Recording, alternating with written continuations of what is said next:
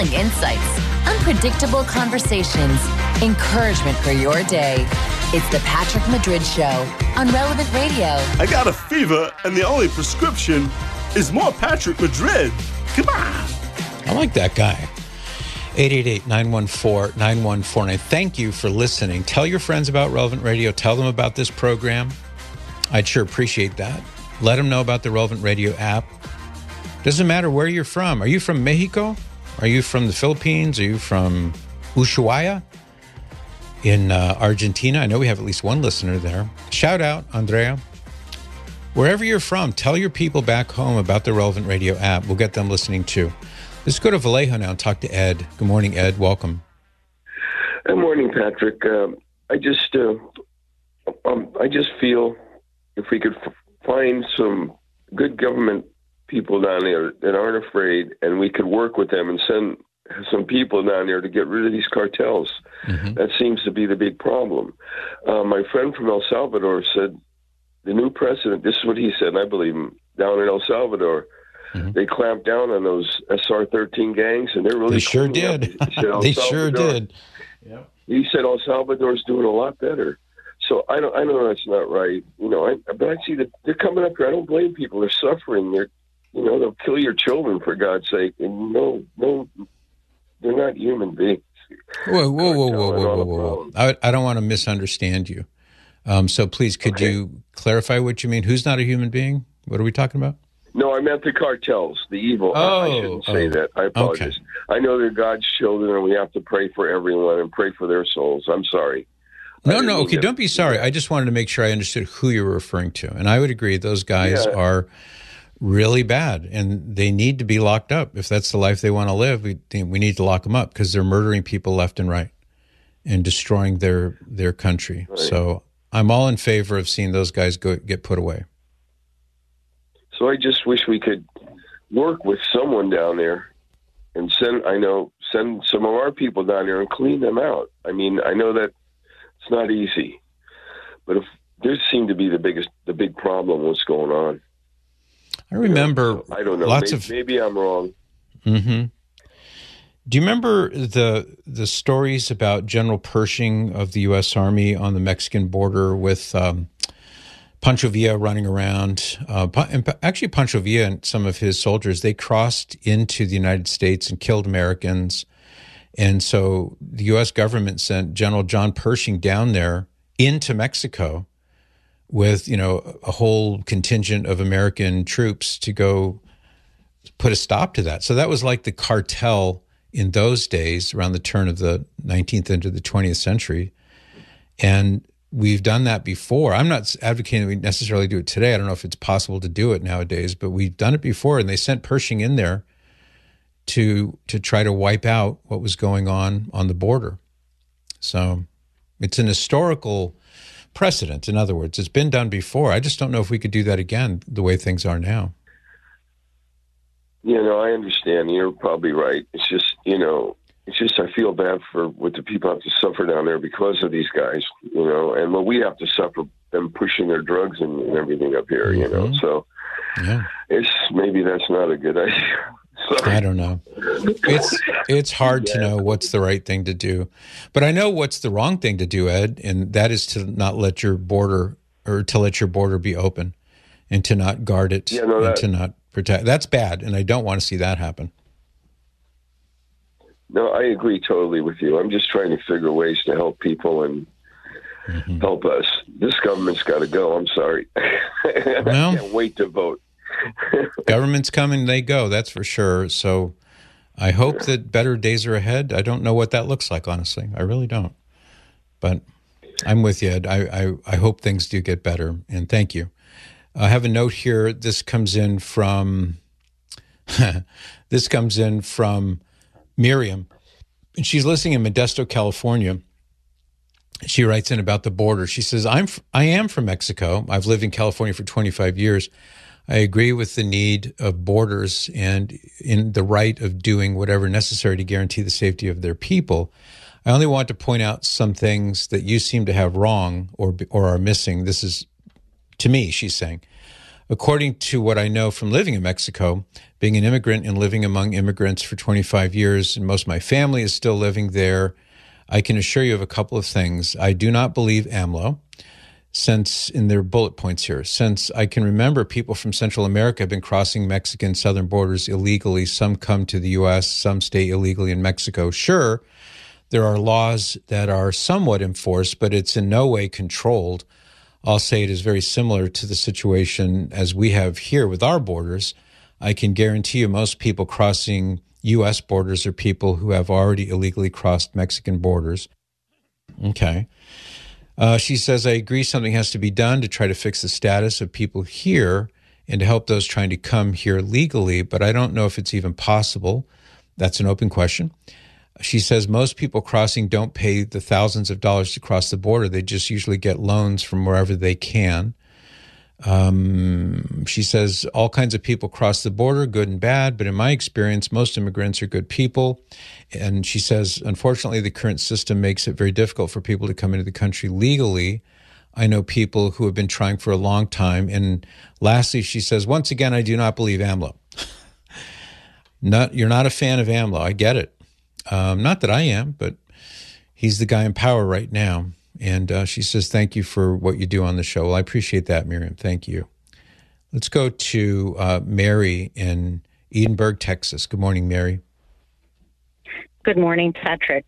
I'm calling. I am the wife of a retired Border Patrol agent, and I do live right on the border here in Texas in the Rio Grande Valley, if you're familiar with that. And Mission, Texas? Is that in your area? Yes, that is actually where my husband was born. Okay. And so, yeah, we've lived here all our lives. He worked 38 years with in his career and retired. And we are great supporters of border security and did not vote in this administration, for one. And however, we have discussed and seen what the Texas government is doing, and I don't agree that they should have prohibited Border Patrol agents from entering the area where they had the razor wire. I think that was not a good way to approach the situation. I understand what the governor might be feeling. Are you referring to when the Border Patrol was given orders to cut the razor wire and remove the barriers? Yes. Is that what you mean? Okay. Right. And there was a specific, I believe it's a park area that they were not allowed to, they fenced and were not allowed to enter by state agencies. And I mean, that's wrong because they work together and they work really well together. Apparently and, they weren't though, were they? We're not in that area. They weren't working together then. Pardon me? Well, what I mean is it's great when the agencies do cooperate and work together because we should be all on the same team. But that's what was so weird about that to me, Mary, was that you had the state authorities that, well, actually, no. You had the federal authorities who were coming in and undoing the measures that were taken by the state authorities. And then the state authorities now are like you pointed out, they're keeping the federal authorities out. I mean, that's a recipe for disaster to have them at each other's, to have them at odds that way. And I'll bet you, and maybe your husband would have a real insight on this and you too, I'll bet you that all these guys from all the different agencies, they want to cooperate, they want to coordinate. But when you have conflicting and competing directives coming from on high, you have to obey the directives. And there's now a conflict between the federal government and the state government. I don't see how this gets resolved. I mean, I don't want to see it go to a civil war, obviously, God forbid. But what would you recommend? I mean, if the federal government is unwilling... That, I know, and I can tell you from my husband's perspective, he could have, it's optional, you know, he reached the age where he could retire and he could have stayed 5 more years and then he would have to retire. He thought he was going to stick it out and he only went 2 and he said, no, I'm done because, you know, the administration does not allow the agency to do its job. Right. It is ideologically, you know, babysit, basically. It is, yes. I agree. That's the problem is that you've got this leftist ideology that has hamstrung now the very agencies who are in place to uphold the law, enforce the law, and protect American citizens. Now, what do you do if you're the governor of the great state of Texas and you see this and you see the dereliction of duty because of ideological reasons? If you're the governor of Texas, Mary, and your people are in danger, what do? You step in and you do what you need to do, right? I mean, that's what I see happening here. Well, and truthfully, and I'm sorry to disagree on that point as far as that is one small part of the Texas-Mexico border. And it's become, again, like a political show where the governor is making a point, and I get it. And it's a good point to make. Mm-hmm. But it's not solving the issue, and it's putting, you know, what gets played out in the media is not what's real live on the ground from Brownsville to El Paso. And so, you know, the Border Patrol agents for example? Are looking what is not being reported? What it's looking like Border Patrol agents are trying to circumvent what the DPS, the Texas Department of Public Safety, is doing. And it's not that way. Like I said, they work together. They work really well from Brownsville to El Paso together, and they're playing on that one issue. And in a way, I wish that the governor would not have done that, because it has placed that point in people's mind that, oh, so now he's protecting us more than Border Patrol is. And that's not the case. I have a hard time believing that. Based on everything, I mean, granted, you live there, your husband's a member of the Border Patrol, or he was. So I fully defer to your, you know, firsthand experience. I don't think it's as simple as you're making it out to be, though. I mean, we have a real crisis on the border right now with people dying. I agree. And if the federal government, as Joe Biden has said, they want that, and the people who don't want that, who don't want illegal aliens coming through their backyard at all hours of the night, breaking into their homes, whatever, surely you would agree that something must be done to stop that from happening. And if the federal government won't do it, then it falls to the state government to do it. How can we not agree on that? I agree. I agree that should happen. But logistically and financially, the governor cannot protect El Paso to Brownsville, is what I'm saying. They're playing everything out in that one little area, in that particular part of Eagle Pass, where they had, you know, the biggest surge, I guess, over statistically or whatever. But and so it played out very big in the media and on TV and, you know, politically positive for the governor, and that's great. You know, I voted for him. I don't have any problem with him. But that's not the issue. The issue is, like you say, they are not allowing federal agents to do what is on the books, the laws that are on the books. I've even heard there are laws. You know, my thought is always, there's been many, many times that one party or the other has the majority in both houses, in both Congress and the Senate. How is this such an issue that nobody ever has a bill ready to go from day one while they have control of both? They don't want to fix it. They don't want to fix it because they want it to continue to be the political football that they can keep picking back and forth. The political, both sides, honestly. I think both political parties like to always have this issue to put forth back and forth, back and forth. I don't agree with that. I mean, I really don't, especially when you have people like Greg Abbott, I mean, who's saying, I want to fix this, and here's the way I'm going to go about doing it. So, well, it's interesting, Mary. I do appreciate your perspective. I certainly do. And I'm glad you took time to call in today. Food for thought, that's for sure. Thank you. How about Deacon Lewis in Minneapolis? Good morning, Deacon Lewis. Good morning, Patrick. My comment was really about the whole border thing as well. And I think I think we've got to do as much as we can with cutting off the supply, which is really what this is all about. You know, the wall and everything else, all of it makes sense. I think the other thing that's not talked about enough, what? Are we talking about drugs, or what are we talking about? Yes, yeah, the supply of drugs that are coming into this country, right? You know, but obviously this is an economy. This is supply and demand economics. And the reason drugs are coming into this country is because there's money to be made, because there's ever increasing demand. You know, the country, mm-hmm. At least the users of it, want the drugs. Otherwise, if there was no market, you know, so I think that's a bigger solution that really has to do with people with conversion, you know. Yeah. By and large. What would be something practical, or what practical things, if you could be, you know, the drug czar for a year or whatever, what would you do practically to start cutting off the demand? Well, practically, I mean, I think there's a lot of societal issues, right? I mean, people are trying to fill voids that are there from not knowing Jesus, you know? Mm-hmm. So that's probably the biggest thing is we need conversion. We need, you know, people to come back to the faith. And I'm with you. Believe me, I agree with you 100%. So practically speaking, what could be done to start accomplishing that? How would we choke off the demand for the drugs?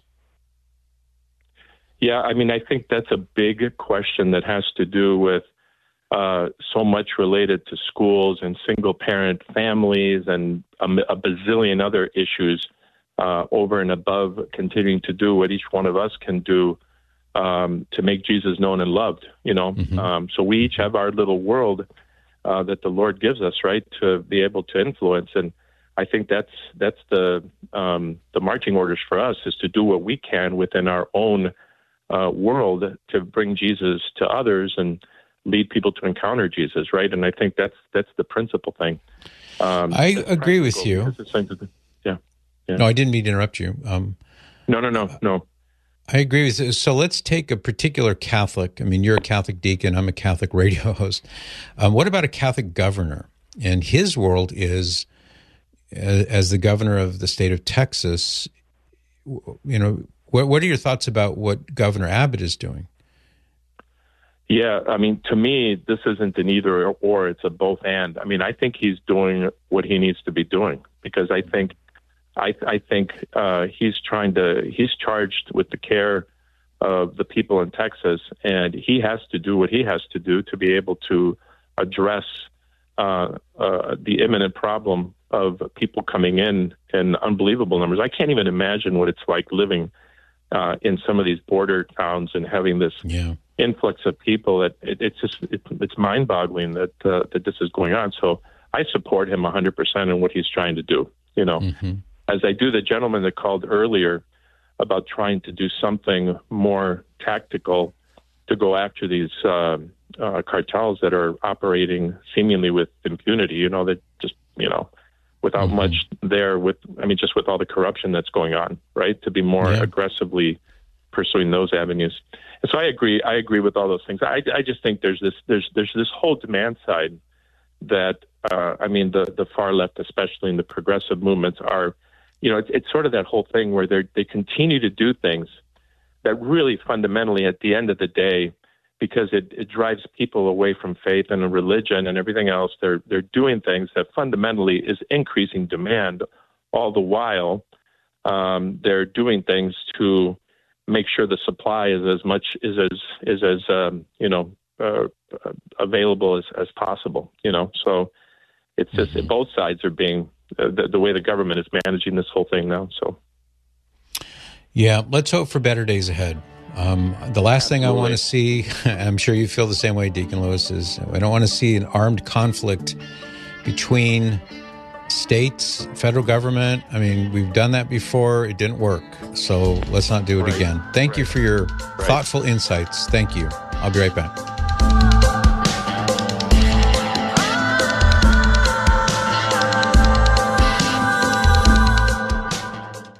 Hey, looking for a new job? How about one that offers opportunities for spiritual, social, and charitable growth?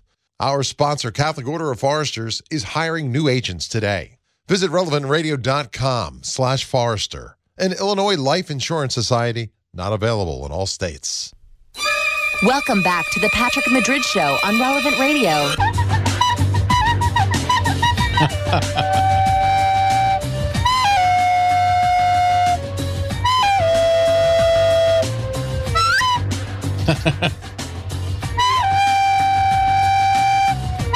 You love it. It doesn't sound quite the same. Yeah, for how bad it is, it's nothing compared to that the Titanic flute song. So you found like a treasure trove of funky flute songs. I did, yeah. That's just great. Yeah, some of them are so bad that I can't play them. Well, like you brought up earlier today, Cyrus, the people who got actually angry with you for playing the Toto Africa, where it's like one beat off and one note off out of key. Yes. And you got some hate mail for that. I did get hate mail. Yeah. Never do that again. Therefore, you must do it again. So therefore, yep, I'm saving it. Hey, listen to this. This is a note from Robin. And she says, I'm 22 years old, and I'd like your opinion about whether I should pursue grad school. And she gives a particular school in Florida. The school openly supports pride and trans rights and even has a medical branch that assists, quote-unquote, fellow students who seek abortions. My gut feeling says that I shouldn't because I don't want my money going to support these things. Would it be sinful to go through with this? P.S. Big fan of your show and what you do. Relevant Radio, she says, played a big part of my conversion this past year. I was doubtful at first, but your book, Surprised by Truth, really helped. Well, thank you, Robin. Appreciate that. And welcome home. So glad to know that things worked out well for you. And thanks for listening to Relevant Radio.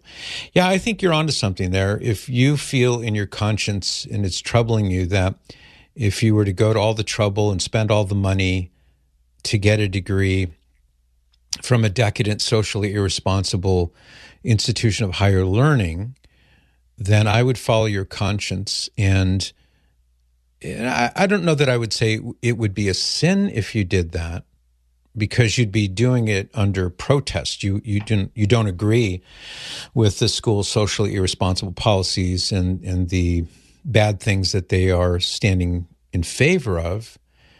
I mean, you live in this country, and you don't agree with, I would think, some of the terrible, immoral policies of this country, like legalized abortion, for example, but it doesn't mean that you're committing a sin by living in this country. So, no, I don't think I would go as far as to say it would be sinful, but I would encourage you that since you're already unsettled in your conscience about this, which is why you're writing to me in the first place, I would look around and find other opportunities. I mean, you're in Florida, or you're looking to go to school in Florida. Ave Maria University is down in southern Florida, down by Naples. And there are other alternatives that you could choose from that maybe don't have the same name value or something like that. But if you're looking for a good education, you can find it if you're a little more choosy at schools that don't have these type of bad policies. So those are my thoughts, and I'm really happy for you, and I'm really, really happy that God led you in our direction and you discovered Relevant Radio. So glad you're here with us. Let's go to Miguel now in Los Angeles. Hi, Miguel. Hello. I was born in Mexico, and I speak Spanish, and when it was found out that Biden was going to be the new president, the cartels started to tell the people across the border and here that it's time to get ready. This president's going to let everybody in. Mm. The cartels were telling that to the common folk? Yeah. So what was their reason? I don't doubt you, Miguel, but what do you think their reason was for them to say this, to get people ready to get up and go into the U.S., or what? Yes, they were telling them right now is the time to be able to cross the border. The president's going to let us all in. Uh-huh. And especially the children. He was saying, if we take the children in, later on they're going to let the parents in. Yeah. And of course they were doing it because they charge $10,000 per person. But why would they saying that when they found out that Biden was going to be the new president? As soon as they found out, mm-hmm. right here in my neighborhood, everywhere. I'm a Mexican, and I go with Mexicans, and I go to Mexican restaurants, and I associate with Mexicans all day long. And we found out, hey, it's time to bring the cousins and the uncles and everybody because Biden's going to let people in.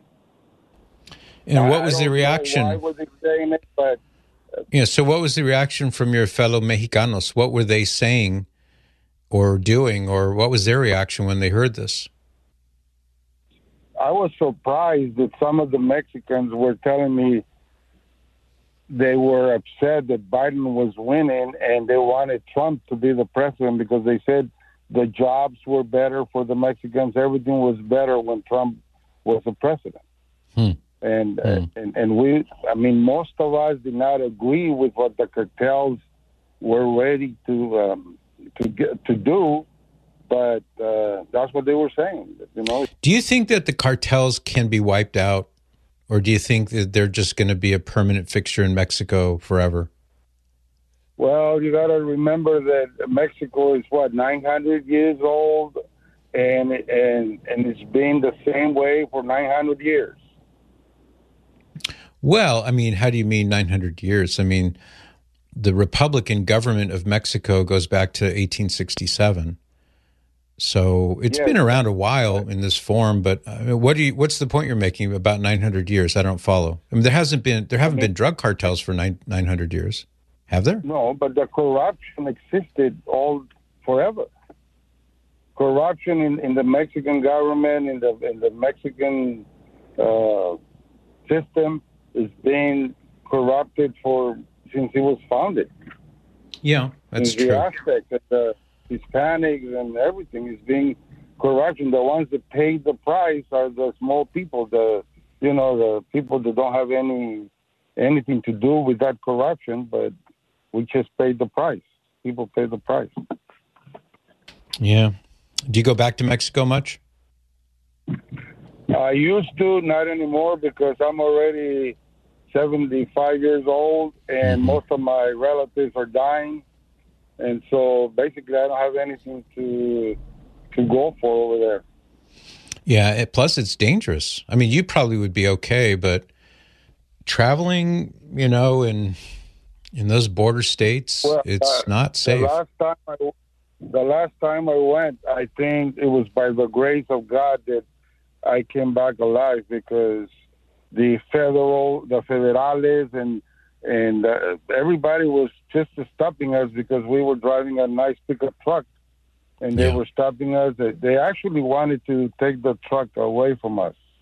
I'll bet they did. And that's when I asked to be taken to an American consulate, and I guess that's why they left me alone. But although I thought they were going to just, you know, take it away and probably kill it or something. Well, I'm glad you made it home safely, Miguel.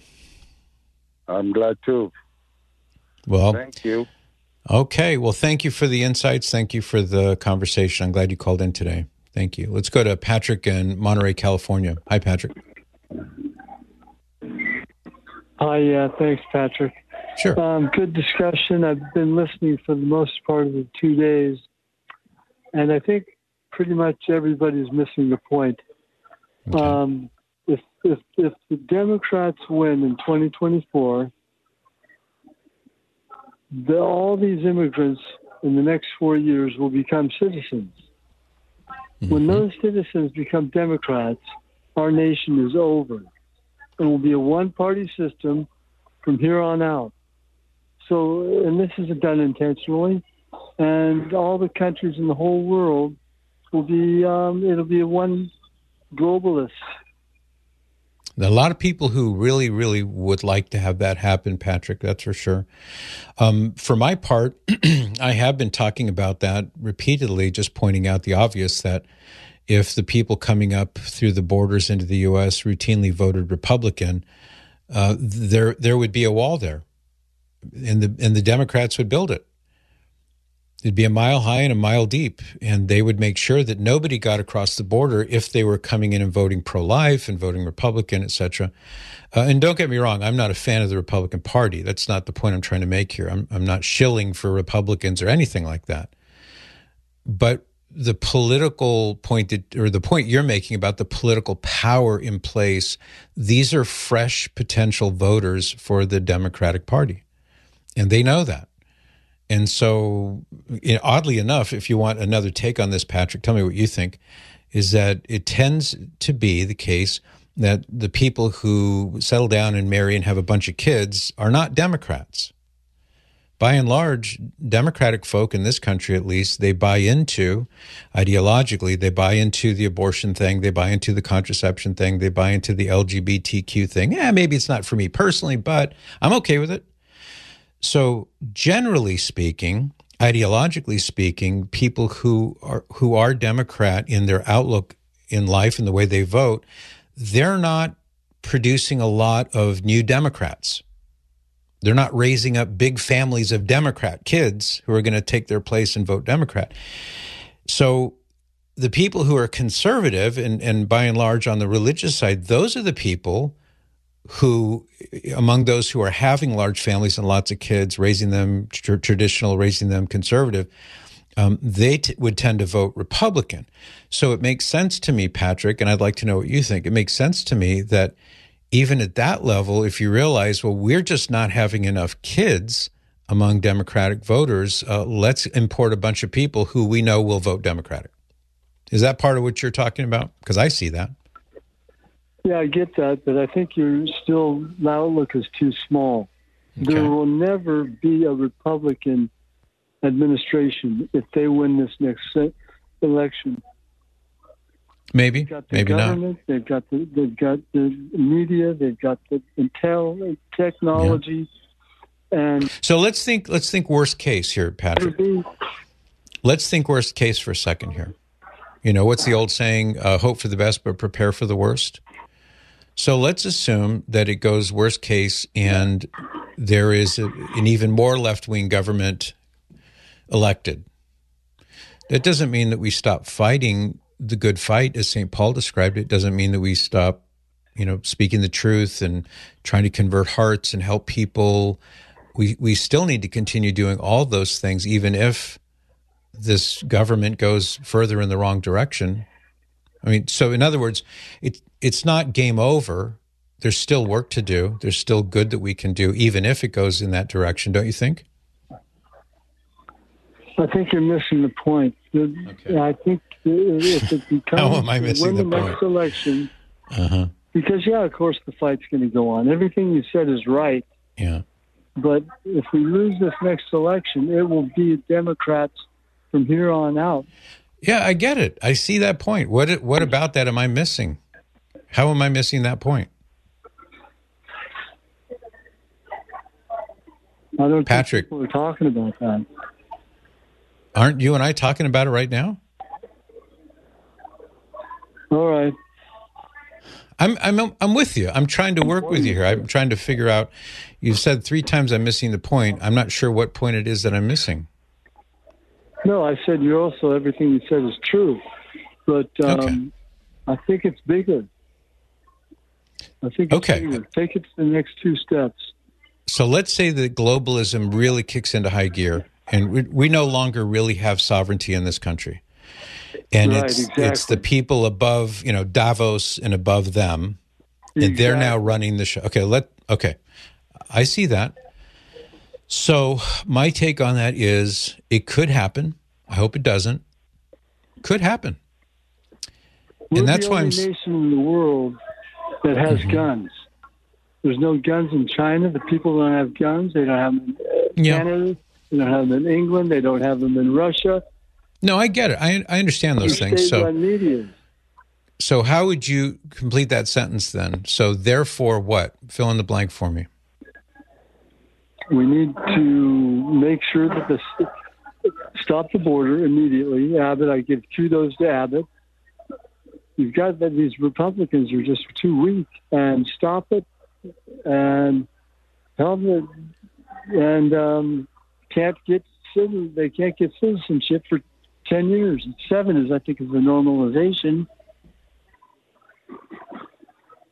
Well, all I'm advocating for, Patrick, and maybe we do agree pretty much on most of these things, I'm just advocating for don't lose your hope and don't despair, because let's say things do go down the tubes in the next election or the election after that or the election after that, we still have to live in this world and do the best we can in the meantime. That's all I'm arguing for. Let's not lose all hope, because there's plenty of hope and encouragement to go around. Right, Cyrus?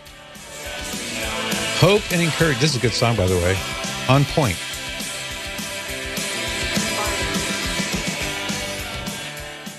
This hour is sponsored by Ave Maria Mutual Funds, where financial goals are aligned with pro-life values and fund decisions are based on investment fundamentals designed to preserve and grow wealth without violating moral beliefs. More information at AveMariaFunds.com. This is The Patrick Madrid Show on Relevant Radio and RelevantRadio.com.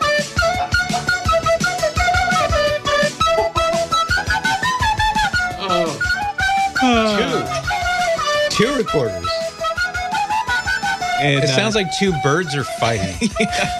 Two dying. And one of them is losing. I think we're all losing. Oh, you struck gold, Cyrus. It's gold. What was that email? Who emailed the Fox fanfare to us earlier? She started it. So blame her or thank her. Let's thank her again. Was it Robin? I think that might have been it. Yeah. That's funny. Who comes up with this stuff? I don't know, but thank you. I don't even know what's happening now. All right, no more. That's no more. I can only take so much.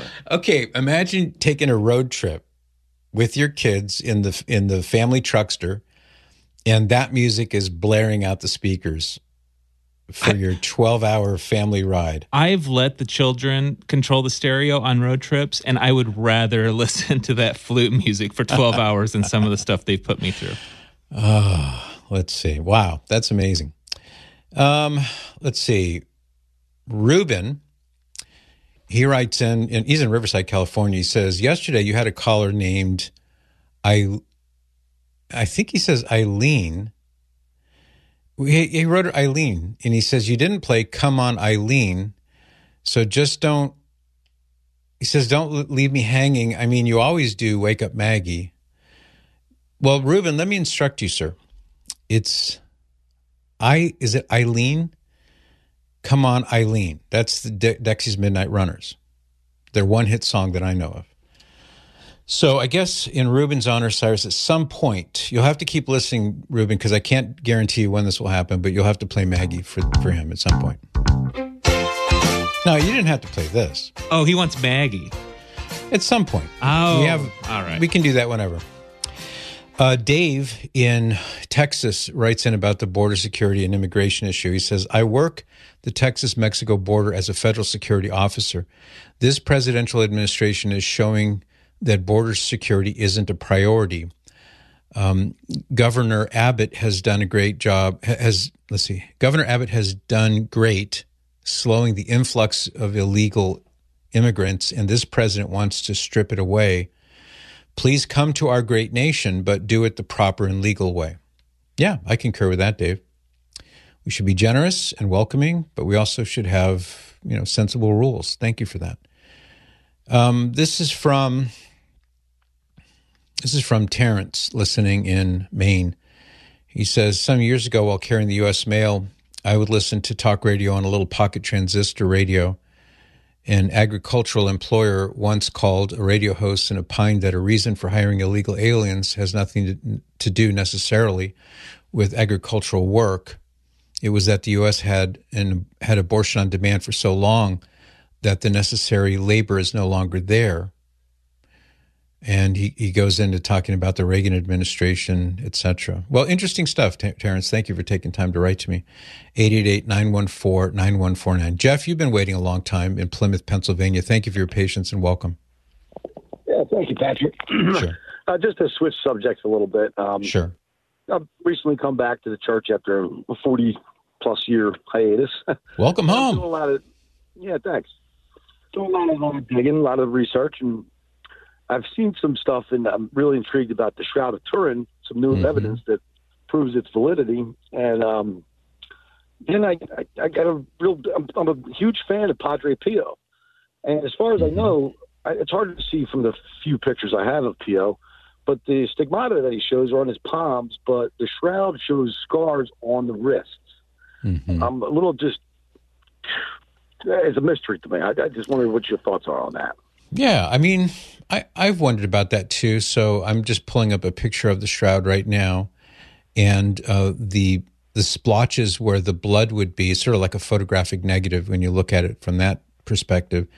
It appears as though it's like right at the juncture in the wrist, right at the juncture of the hand and the forearm. But it's hard to know whether or not that's exactly where the nail would have come out. So if it had been hammered in, let's say it was hammered at an angle. It's such a terrible thing to think about, isn't it? But let's say it was hammered in at an angle. It could have gone in through the wrist and come out in the palm. In other words, it could be, because you're looking at the top part of the wrist. Yes. Because his hands are folded over his belly.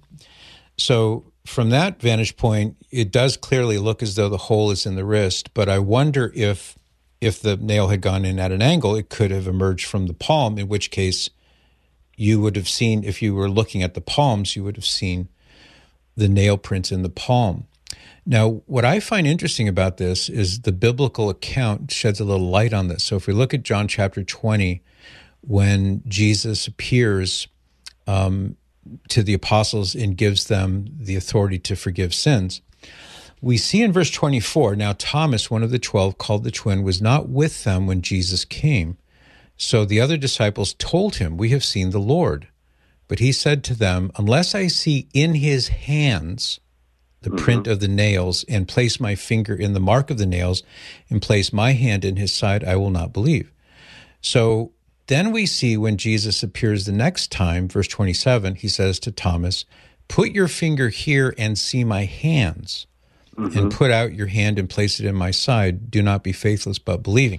So I don't think that necessarily, you know, it's not conclusive proof, but the fact that he says hands as opposed to wrists seems to suggest that maybe there's a way to reconcile this, that the nail prints could easily have appeared in the palms, even though the nail may have penetrated in the wrist. Does that make sense? Right. It does. It does.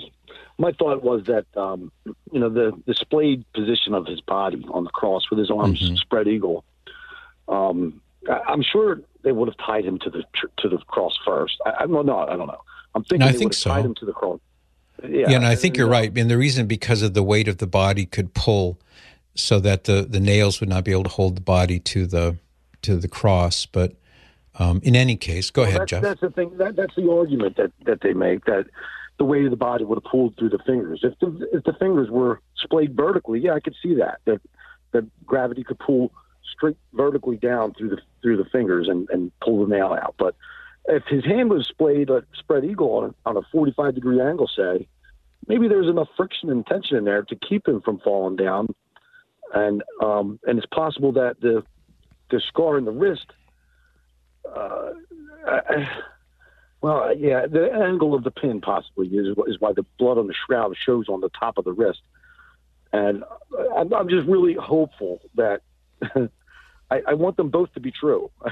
I appreciate what Thomas said in there. Unless I can touch the holes in his hands, I understand that and appreciate it, and I know that's a reference in the Bible, but just I want that shroud to be real in the worst way, and it just doesn't jive with what I see on that. Fair enough. Yeah, I don't dispute that.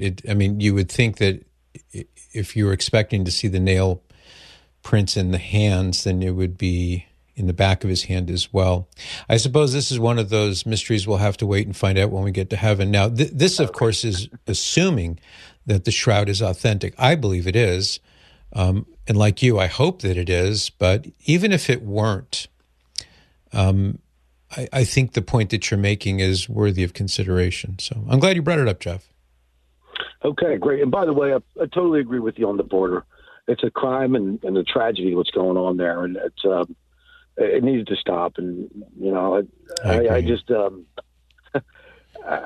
see how any Catholic, Joe Biden, could allow this to happen. And same thing with abortion. How can any Catholic allow abortion to be acceptable?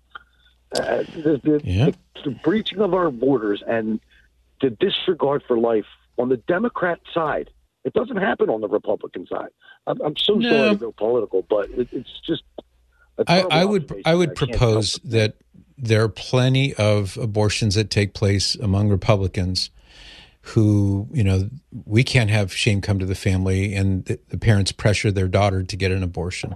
Or, you know, when you get right down to it, I mean, take a look at this, for example. We've seen, I don't want to mention any names, but we've seen examples just in the last year or so of conservative Republican, let's say, candidates for office who, it has been alleged, paid for abortions with girlfriends and things like that. And yet they're publicly out there speaking against abortion. So I would say that although the pro-abortion mindset is enshrined in the Democratic platform and the Democratic mindset in this country, I'm talking about the Democrats, it's alive and well, but not enshrined formally in the minds of many people who would identify as Republican, but when push comes to shove, they would have an abortion or they would pay for an abortion, you know. That's sad. That's sad. Just like, I hate to put too fine a point on it, Jeff, but let's talk about quote-unquote conservative figures in this country, people who head up different PACs, for example, or people who are running for office, for example, or groups that band together like Moms for fill in the blank, you know, conservative values. And you find that some of those very people who are publicly opposing some of these social ills are secretly practicing them in the background. Those kind of things happen, sadly, and that's why I'm saying I think there's plenty of blame to go around. Fair enough, fair enough. I thank you very much for your time, and Cyrus as well. You guys are great. Thanks, Jeff. Yeah, we appreciate you. Thank you for listening. We'll go to, let's see, let's go to Lucy in Indiana. Hi, Lucy. Patrick. Yes, hi. I just need your help. I'm trying to reconcile my feelings. My dad got here as an illegal alien. Okay. And he became a citizen. He married and became a citizen eventually. But I don't like what's happening at the border. And I feel a little bit like a hypocrite because I had the fortune. My dad was fortunate to be here. He made a good life for us. He was a hard worker, never was a burden on society. And so how can I reconcile that? Well, it seems to me, number one, to recognize the fact that you can't change the past. So hypocrisy would be in the now, in the moment, if you're saying one thing and doing the opposite. Let's say that you're out there giving chastity talks to high school kids and things like that. But in your own life, you were doing things that were directly opposed to chastity. That'd be an example of hypocrisy. So it's, to be a hypocrite means in the here and now, you're doing something contrary to what you're publicly saying.